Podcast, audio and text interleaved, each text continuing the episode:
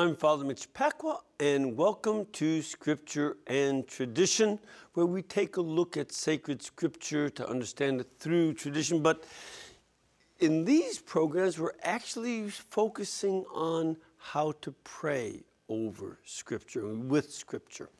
Now, we'd love to have you be part of the show by adding your own questions or comments. You can do that during the live program, which is on Tuesday at 2 p.m. Eastern Time. And the number you can call if you are in North America is 1 800 221 9460. 1 800 221 9460. If you are outside North America, then that won't work, so you can call country code 1, area code 205 271 2980. Or you can send us questions and comments via email by writing to scripture and tradition at ewtn.com or follow us and participate with the show on Facebook and YouTube. So today we'll look at the baptism of Jesus in Matthew chapter 3 and the revelation of the Trinity. As we've been doing, uh, using a book that I wrote to guide us in this, it's called Praying the Gospels. Jesus launches his public ministry. You can get this book at ewtnrc.com where it is item number 52687. 52687. As you recall, we have been working through Matthew chapter 3. And verse 16 is where we are now. And it simply says, and Jesus was baptized. Now, let's reflect on that. We have people come to John who are being baptized in the River Jordan, and they were confessing their sins. Were, it says in 3:6 they were baptized by John in the River Jordan, confessing their sins. The Pharisees and the Sadducees had also come to the river banks but they wanted to judge whether John was a prophet or not. And he ended up judging their deeds. That's why we see in verses 7 to 10 when John saw many Pharisees and Sadducees coming for baptism, he said to them, You brood of vipers, who warned you to flee from the wrath to come? Bear fruit worthy of repentance.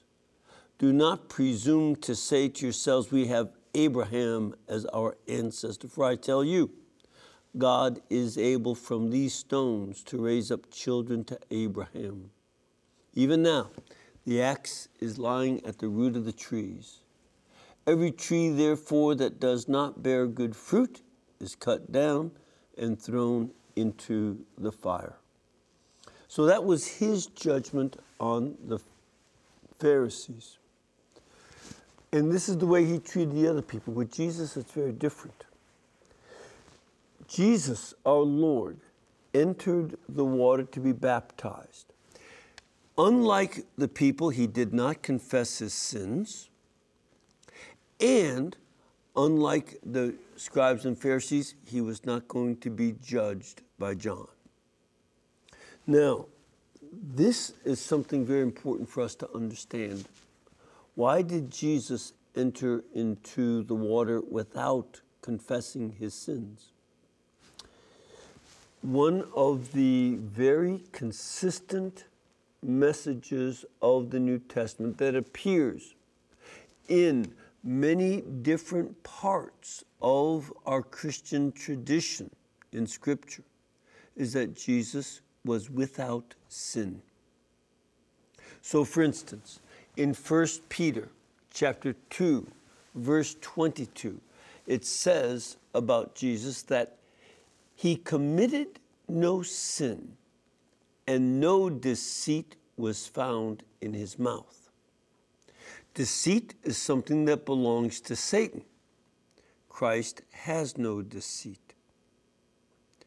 And he is truth personified, in fact, as we see in John 14, 6. Now, this is itself a passage citing Isaiah 53, verse 9. In Isaiah 53, verse 9, we see a, a prophecy about Christ. It says, I quote, they made his grave with the wicked and his tomb with the rich, even though he had done no violence and there was no deceit in his mouth. So, and that whole chapter of Isaiah 53 is a prophecy about the Messiah. We, in fact, on Good Friday, we read it as our first reading at the liturgy of the, of the communion service in the Roman Rite. So, this is a very important passage. And that's why Peter uh, applied that to Christ so clearly about him. But we also see other places. So it's not only St. Peter, but we also see in 2 Corinthians chapter 5 verse 21 that St. Paul wrote right around the year 54 where it says, "For our sake he made him to be sin who knew no sin, so that in him we might become the righteousness of God." So Christ knew no sin. He was made sin in this sense. He was made a sin offering. The word for sin in Hebrew is chatat, or chata. And the word for a sin sacrifice or an offering for sin is a chatat. So Christ was made a sin offering even though he knew no sin. And St. Paul's therefore teaches that Christ knew no sin. It was not sinful at all. So that's Peter and Paul. Then in 1 John chapter 3 verse 5 it says, "You know that he was revealed to take away sins, and in him there is no sin." So it's Peter and Paul, and now we see John. And then finally, we also see this mentioned twice in the letter to the Hebrews. In Hebrews 4, verse 15, it says, For we do not have a high priest who is unable to sympathize with our weaknesses, but we have one who, in every respect, has been tested as we are, yet without sin.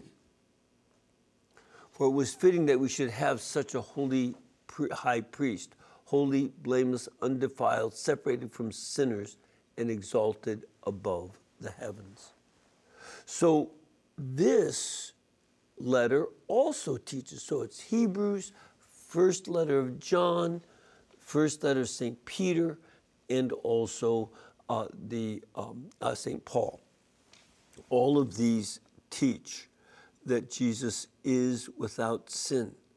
So, given that teaching, we, it makes very good sense that our Lord did not go to be baptized and confess his own sins. He didn't have any. He is without sin. This is a very important part of our doctrine. So, we see that Christ humbled himself to become man and also to be baptized with everybody else. And he does that as Hebrews 4:15 says. For we do not have a high priest who is unable to sympathize with our weaknesses, but one who in uh, every uh, respect has been tested as we are, yet without sin. Christ meets us where we are. We're sinners. And he stands next to us. He stands shoulder to shoulder with us. In fact, we'll even see that he will die in between two sinners. He doesn't disdain the sinners. He doesn't say, oh, I can't stand to even be close to sinners. Ooh. Nope, it's not his approach. It's rather that he is there with us. Now, this is part of the reason for him to be baptized. He is standing shoulder to shoulder with the sinners who were confessing their sins. And there's something about this that's very important.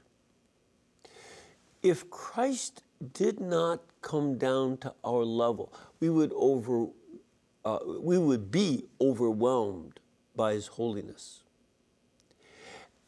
This is something that happens. I've used this example in the past. When you are with a baby and you're playing with a baby, you do very well to come down to the floor and be with them at the floor level. If you stand up, they see this tall giant in front of them. Whereas when you come down to their level and see eye to eye, they relax more. It's not so imposing. Same thing is true when I was domesticating a couple of feral cats that had been in my backyard.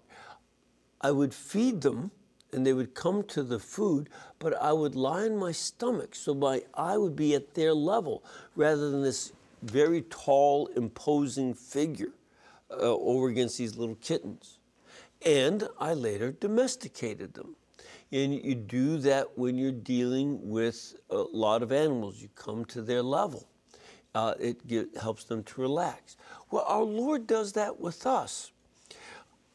If He didn't, we would be like uh, Simon Peter, who, after the miraculous catch of fish, where his nets are full to the point of breaking, he wants to say, Depart from me, for I'm a sinful man. This is, you know, he's just overwhelmed by this uh, great miracle. But that's not why Christ became flesh. He didn't want to frighten us away. He wants to come to our level. He wants to meet us where we are and bring us to where He is.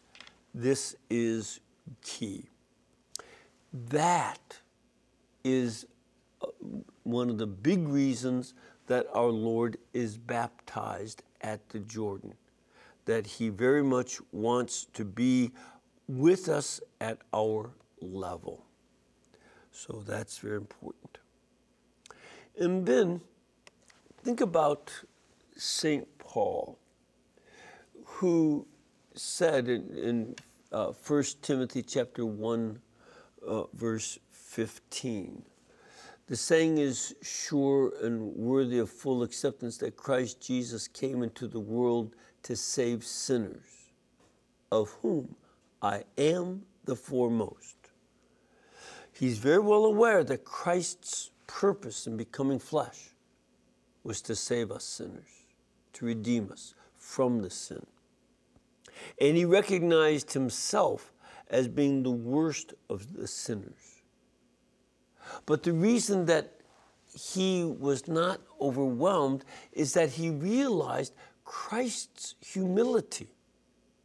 Christ's humility in emptying himself. In fact, in an earlier epistle, the epistle to the Philippians, chapter 2, beginning with verse 6, St. Paul wrote, that though Jesus was in the form of God, he did not regard equality with God as something to be exploited, but emptied himself, taking the form of a slave, being born in human likeness. Part of the reason that he died on the cross, he died like a slave. Roman citizens were not allowed to be crucified. But they could be uh, beheaded. Non citizens and slaves were crucified. And so Christ's death on the cross indicates that. And St. Paul understands fully that Christ has made himself, has emptied himself of glory in order to come down to our level. And this is very important for understanding why our blessed Lord Jesus began his public ministry with this baptism. He wants to meet us at our level. He wants to meet the sinners where they are.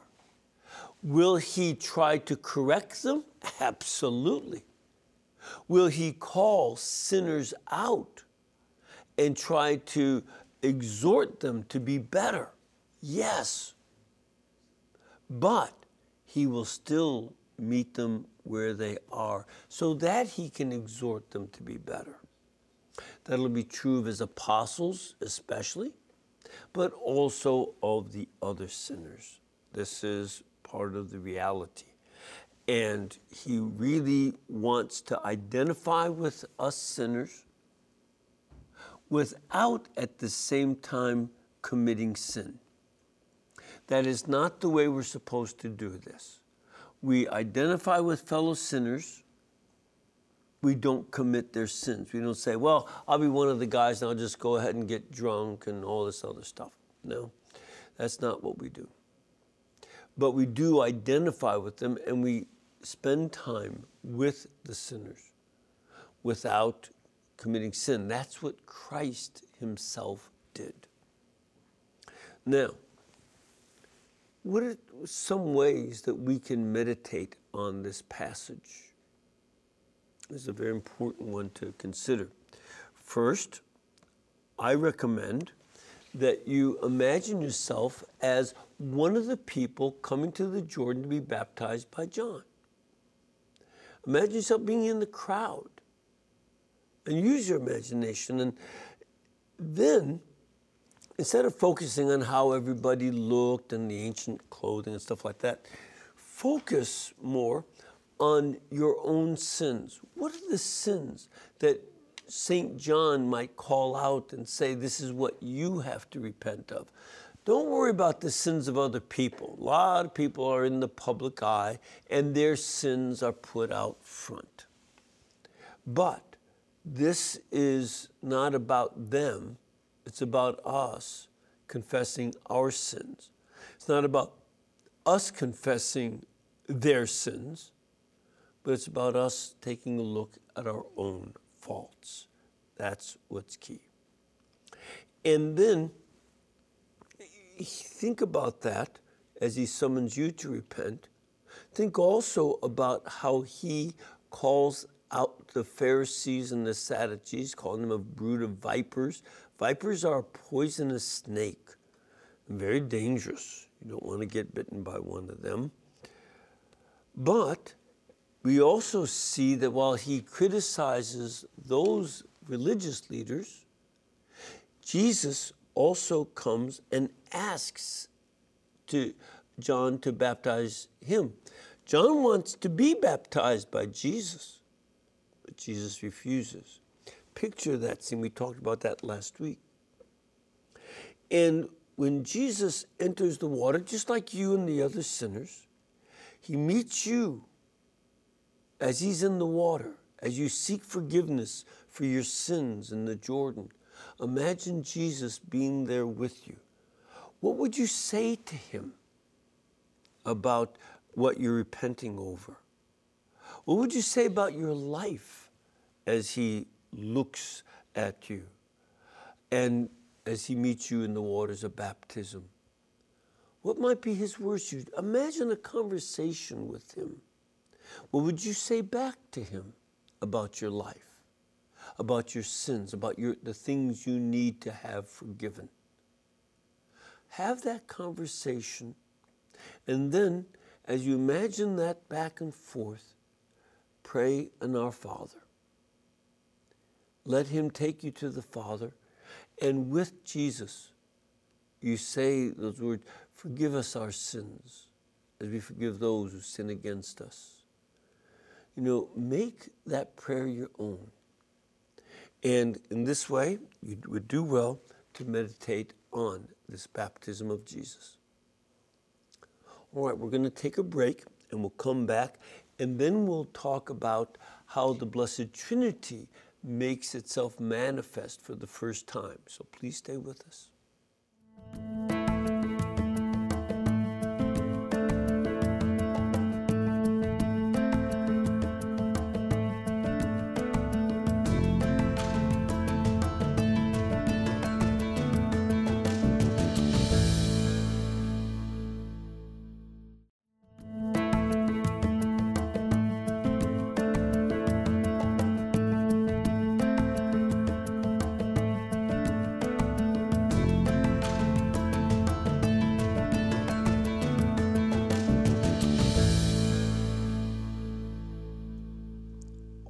Right, welcome back.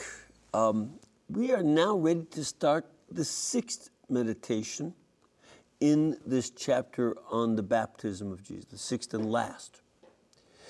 The verse, uh, this is about the manifestation of the Blessed Trinity at Jesus' baptism in the Jordan. The verse, verses are Matthew 3 16 to 17. And when Jesus was baptized, he went up immediately from the water, and behold, the heavens were opened, and he saw the Spirit of God descending like a dove and alighting on him.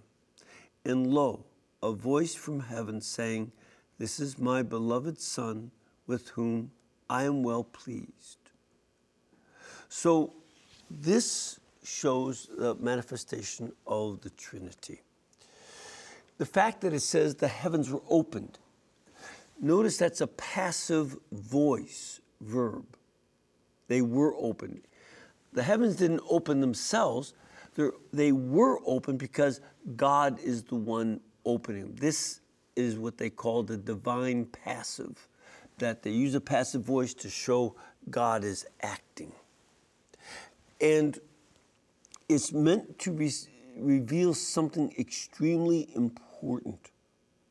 Now, our starting point, and the starting point for Israel, is that from the time of Abraham forward, the people of Israel had to learn there's only one God. There are not multiple gods. They oftentimes had to suffer a lot of punishment, even uh, exile in Babylon, that the Lord is the one and only God, there is no other. This was repeated by the prophets many times, as in Isaiah 45, verse 5, that there is, no, uh, I am the Lord and there is no other. And there are a variety of other verses as well.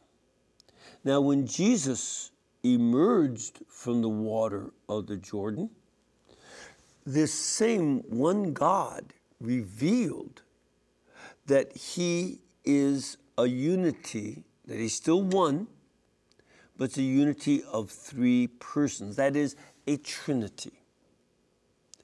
And this is extremely important for us to see that the, we don't believe in three gods, that's forbidden us.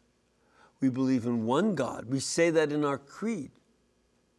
But we see that the one God is tri personal and that is three persons in the one being. And in this way, we see that first, the Father speaks to identify Jesus as his Son. And then it says, the Holy Spirit hovers over him. This is exactly what the Spirit of God had done at the creation of the world.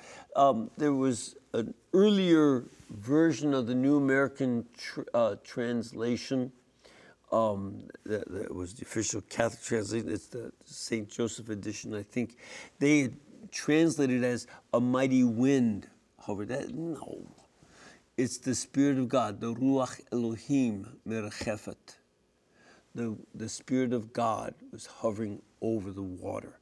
I don't know why somebody chose to translate it as a mighty wind. Um, but be that as it may, because the word mighty isn't there. If it's anything about wind, it's the wind of God. But it's, in that case, it really meant the Spirit of God.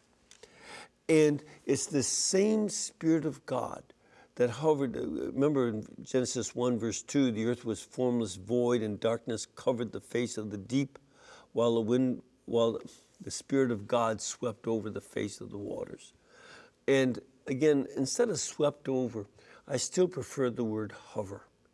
Merachefet is a um, uh, uh, participle form, and so it'd be present tense. So the Spirit of God is hovering over the water. And this also makes sense as Jesus is there in the water of baptism. Now, keep in mind, our Lord Jesus had not told John the Baptist, hey, when you baptize me, watch this, it's going to be so cool. No, he doesn't inform him.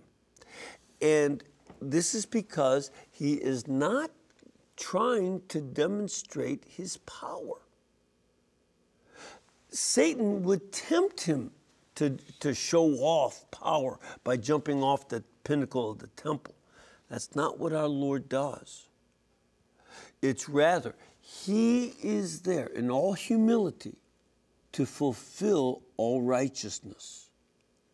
And as He fulfills that righteousness, remember we talked about that earlier, fulfilling that righteousness leads to a new revelation and a deeper knowledge of God, that the one God is three persons the Father who calls Jesus his Son, and the Spirit who hovers. Now, imagine this. Use your imagination to picture the Spirit of God hovering over Jesus like a gentle dove. And when the voice speaks and says that Jesus is his beloved Son, it clearly indicates that God is there for his Father. If God calls us, calls Jesus his Son, it means that he's a Father. That's clearly what it means. None of the prophets in Israel, none of the rabbis claim to have God as their personal father. That was not something we see there. You see a number of passages in the Bible that uh, mention uh, Father, uh, God as a father to the whole nation of Israel. In Exodus 4:22, for instance, Israel is called God's firstborn son. And also in Isaiah 11, verse 1, Israel's the Lord's son. And then a few other places uh, mention that Israel fails to recognize God and accept Him as their father. Um, and a few passages say that He's a father, but speaking to the nation, not to an individual. In contrast to those passages where the Lord is a father to the nation, here we see that the Father acknowledges Jesus as his Son. He's going to do it again later in the Gospel, Matthew 17 5. When at the transfiguration, the Father will say, This is my Son, listen to him. In the parallels, of course, in Mark 9 and Luke 9. So, this is a very important experience for Christ. And in addition to identifying Jesus as his son, the Father quotes from Isaiah, Isaiah 42, verse 1, with a slight change in Isaiah 42, it says, Behold, my servant, whom I uphold, my chosen, in whom my soul delights. I put my spirit upon him, and he will bring forth justice to the nations. But now, the Father changes it from Behold, my servant to Behold, my Son. And this is a very important. By the way, also in Holy Week, we will have that reading from Isaiah 42. I believe on Monday of Holy Week, we have that in the Roman Rite. So, this is uh, something that is very important. It's not St. Matthew who, as the editor of the gospel, the one who's writing this gospel, you know, interprets Jesus' baptism as fulfilling that prophecy. No.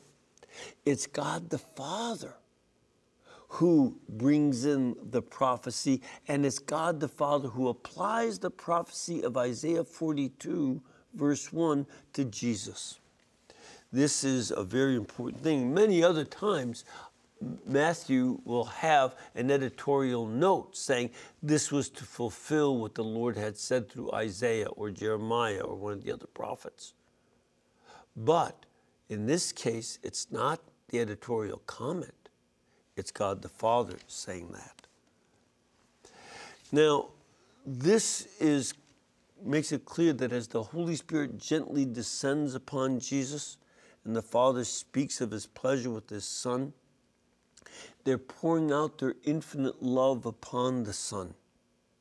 That the Father and the Holy Spirit are filled with great joy and pleasure at this first event, this first stage of the Son's mission.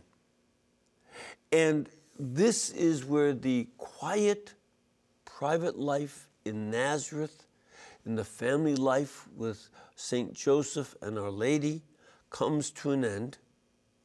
And then they are also blessing this new turning point where the ministry of Jesus enters the public. This is the beginning of a public uh, uh, ministry. And it also is a reassurance of that love right before Christ begins his 40 days of prayer and fasting. Now, how do we pray over this? Let's take a look at a couple things.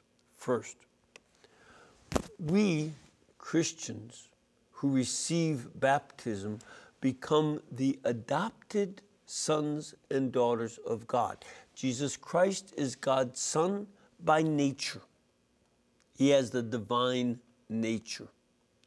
You and I are adopted into the family. Take a look at Romans chapter 8.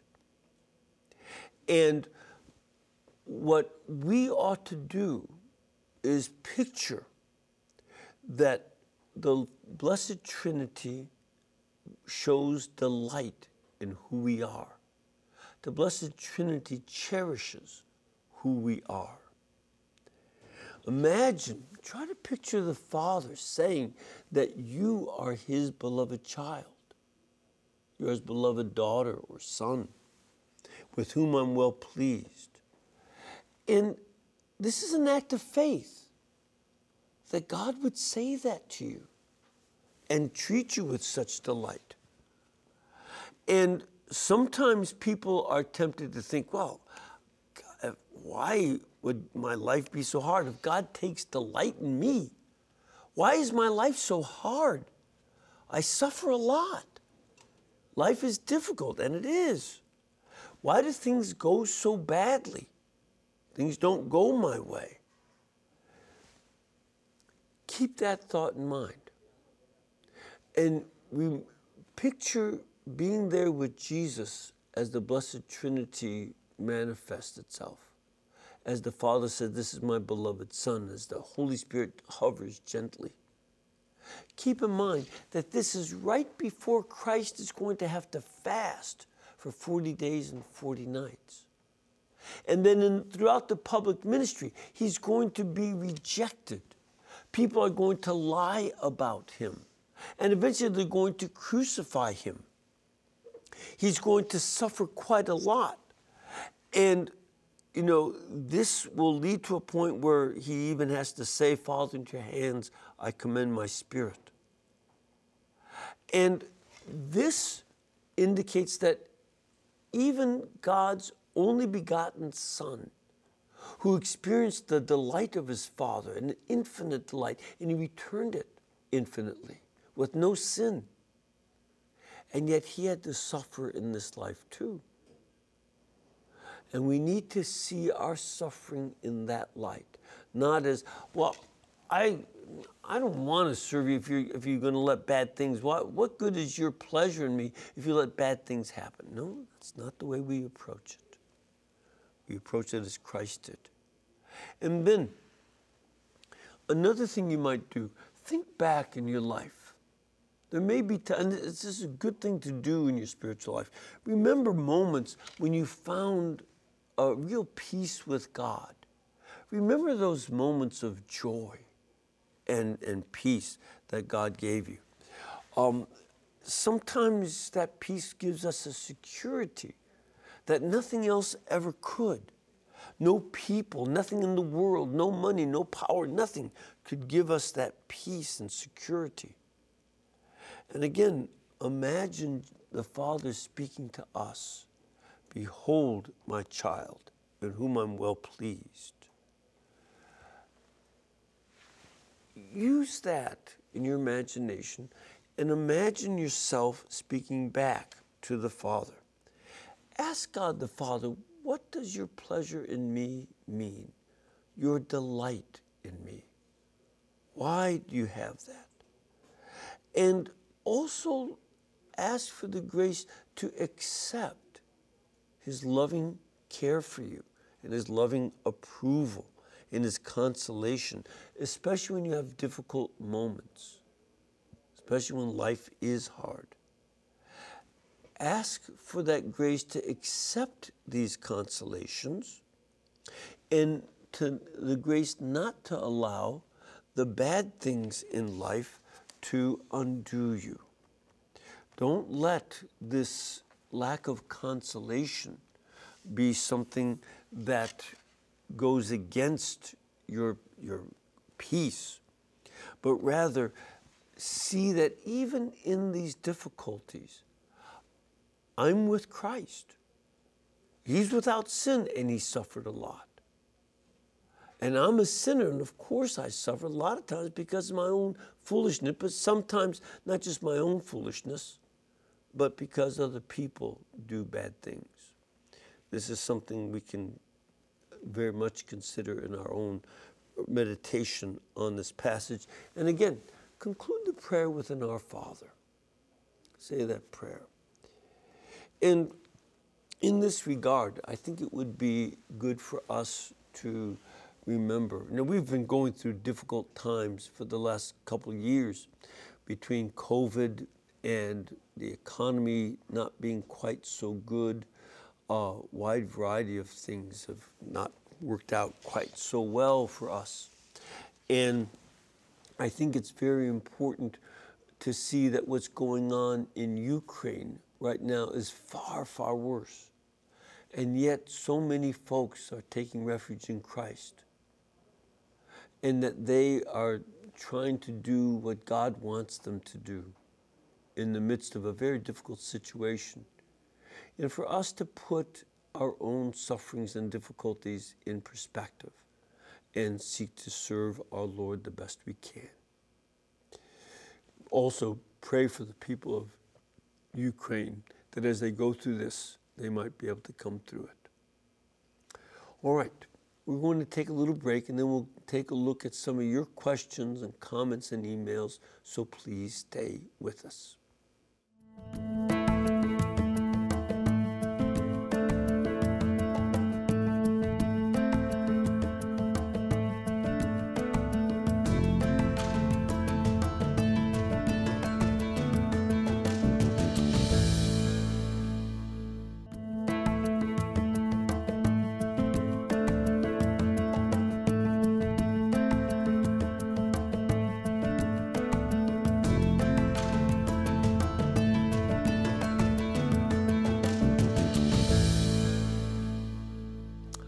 Welcome back. I want you to join me tomorrow night at 8 p.m. for EWTN Live when I'll be sitting down with Sister Faustina Maria Pia, SV, Sisters of Life. And we will talk about what it means to place our trust in Jesus no matter what the circumstances. Again, that's very relevant for the situation the world is in now with a terrible war going on in Ukraine as well as other places. So, how do we trust in Jesus no matter what is going on and not give up hope? All right, we'll start off with a caller this afternoon. Hello, Marguerite. مرحبا ابونا كيفك؟ نشكر الله وانتي ورمليحو. I am Roman Catholic abone, but I'm also Maronite. My Aha. question to you, the Divine Liturgy and in the Maronite rite, we refer to Lent as the Great Lent. Yes. Can you please tell me? I'm a little embarrassed to ask. No Yeah. one ever tells, ta- taught us this. Um, how, where do we get the origins from, and why is the term used as the Great Lent, whereas the Catholics just call it the Lenten season? Right. Thank you, Albona, and God bless you. God bless you too. Yatikilafia. The um, reason we call it Great Lent is because there is another season of fasting, uh, but it's not as strict a season of fasting before the Feast of the Assumption. That's the lesser Lent.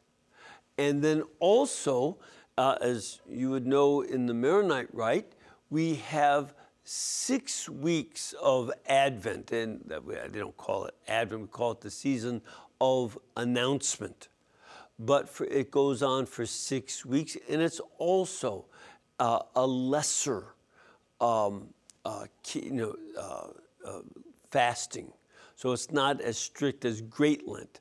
Um, before the great feast of Easter. Easter is the great feast, and then it's followed by 40 days of celebration of Easter's time. And so that's why we do that. Uh, but it, the great season of Lent is before Easter, then Lesser Lent before uh, Assumption, and then again before Christmas. That's all that, that they mean. It's not quite as strict as uh, fasting. All right, we have another caller. Dennis, where are you calling from? Oh, good afternoon, Father Mitch. I'm calling from Montclair, New Jersey, and I have a question for you. Sure. Uh, in the scriptures, it's noticed that Jesus had made the comment, flesh and blood shall not inherit the kingdom of God. Yet, in the Old and New Testament, there's examples of being raised into heaven, body and soul. Mm-hmm. Is this a contradiction, or is I just don't understand it? Well, I'm going to start. I don't know about you. I, you know, I don't generally like to suggest that our Lord is contradicting himself. Um, and I, when I, I hadn't thought of those two things going together, and I would need to take a look a little bit more at that. Um, but there's the main purpose of what he says is to show that on the natural level, you don't deserve heaven as your inheritance. You know, uh, uh, this is something that shows up in certain forms of philosophy that um, everybody is a, a, a child of God and everybody is a brother and sister. It's what sometimes called fog bomb fatherhood of God and brotherhood of man. And the idea is that we're all born that way. No, we're born in rebellion, in original sin. And this is the main uh, reason uh, that we you know that uh, we have to have Christ, that we don't deserve heaven, and it's not just by the fact that we're flesh and blood. It's by the gracious salvation of God. Now, even in the case of Our Lady's Assumption or the Assumption of the prophet Elijah in the Old Testament, as you correctly say, they didn't get to heaven because of merely being flesh and blood. They didn't do it because they happened to be humans, they deserve heaven. This was an act of God's salvation, an act of God's grace in the case of both of them.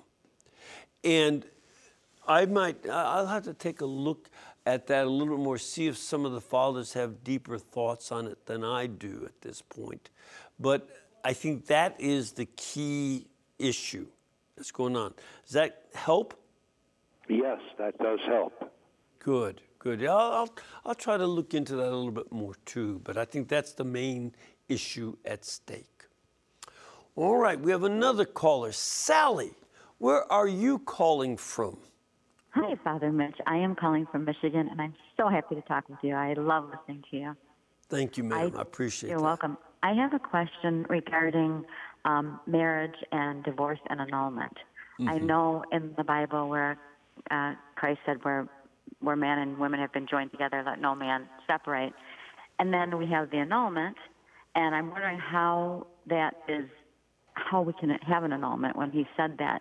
And I know that I always go back in my mind to he gave, um, you know, Peter the power to um, forgive uh, through the church to, um, you know, hold. Bind in heaven or Bind and or loose. in- or loose- Yes. Right. So I'm a little confused about annulment. And then Sure. my other question was just um, regarding the Maronite and Latin rite. If you have a family that's both Maronite and Latin, are you required to follow one over the other? Okay. Uh, first of all, uh, let's do the simple one, and that's about the uh, a marriage that where there are two rites.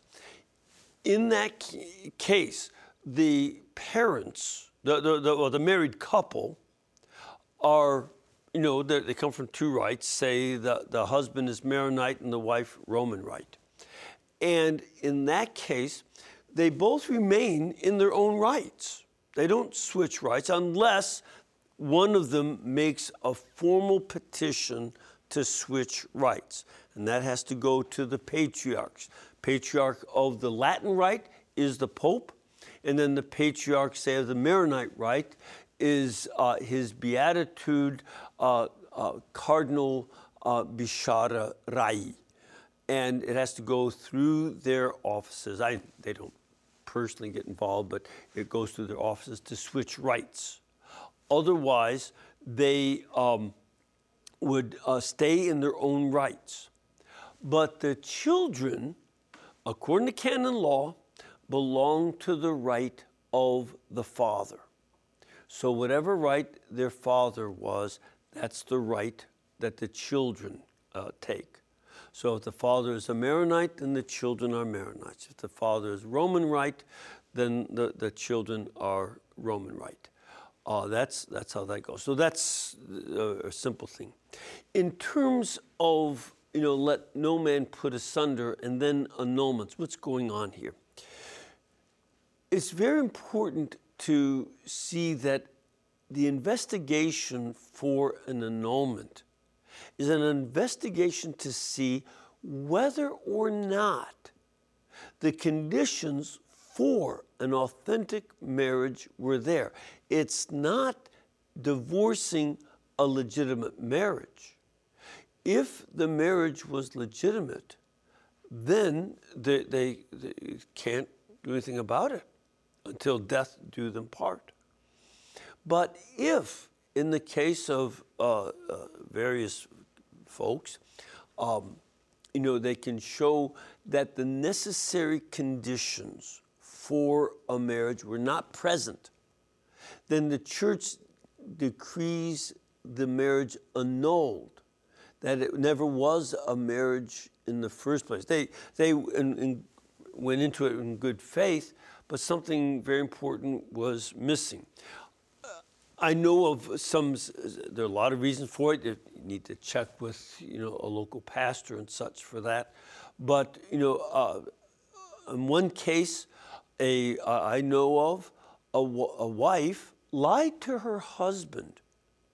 And only after a number of years of marriage did she admit to him that she never wanted to have children. Well, one of the conditions for a legitimate marriage is to be open to children. And she lied to him when she said she was. Now, that's deception. And that kind of deception makes the marriage invalid. It doesn't set up for a divorce. It said that there was no marriage in the first place and that he was, in fact, free to marriage, remarry. Or another case, a husband who was secretly addicted to cocaine and was high at the wedding. Well, he didn't have the ability to take vows and prepare himself to take a serious commitment like marriage because these drugs were ruling his life. And he did not have the wherewithal to make that commitment. Those are the kind of things, and there are lots of other situations that show up, but that would be the kind of things that we have. Okay? So that's that. That's uh, Noman says no. There was no marriage in the first place. All right, we have a question from somebody who's watching us on YouTube, and it says, Father Mitch, I am hesitant to believe that I have a constant dedicated guardian angel because of past injury. And it seems to be theological speculation rather than divine revelation. revelation. How do we know? What do we do? Um, well, actually, it's not speculation. It's our Lord Jesus who, in the Matthew, uh, uh, the Gospel of Saint Matthew, I believe it's chapter 18 or, or 19, uh, says that you know, do not despise these little ones. I think it's chapter 19. Do not despise these little ones, because uh, their angel is before my Father constantly. So this is not a speculation. Now, the injuries, they're, I've certainly been in plenty of very dangerous situations. And there are times when it, it seems that, um, you know, we have, uh, you know, a, a, lot of dangers that barely got a, a man pointed a pistol at me and pulled the trigger twice, uh, and it didn't fire. And he was only eight yards away from me. I would have been a goner. And I remember thinking on the way home that my guardian angel had very high blood pressure. This was close. This was very close. But there are other times we do get injured. Now, this is something that we have to be careful to say, well, I didn't get saved from this injury. Yeah, that may be true. But neither were you killed in it. You know, you're still alive. And there's, there's a variety of factors that go into life. The bad intention of some people, like the guy that was pulling the trigger and pointing a gun at my face, that's his bad intention. And lots of other people have bad intentions, and we're dealing in a variety of other situations. It's, it's not simple by any means.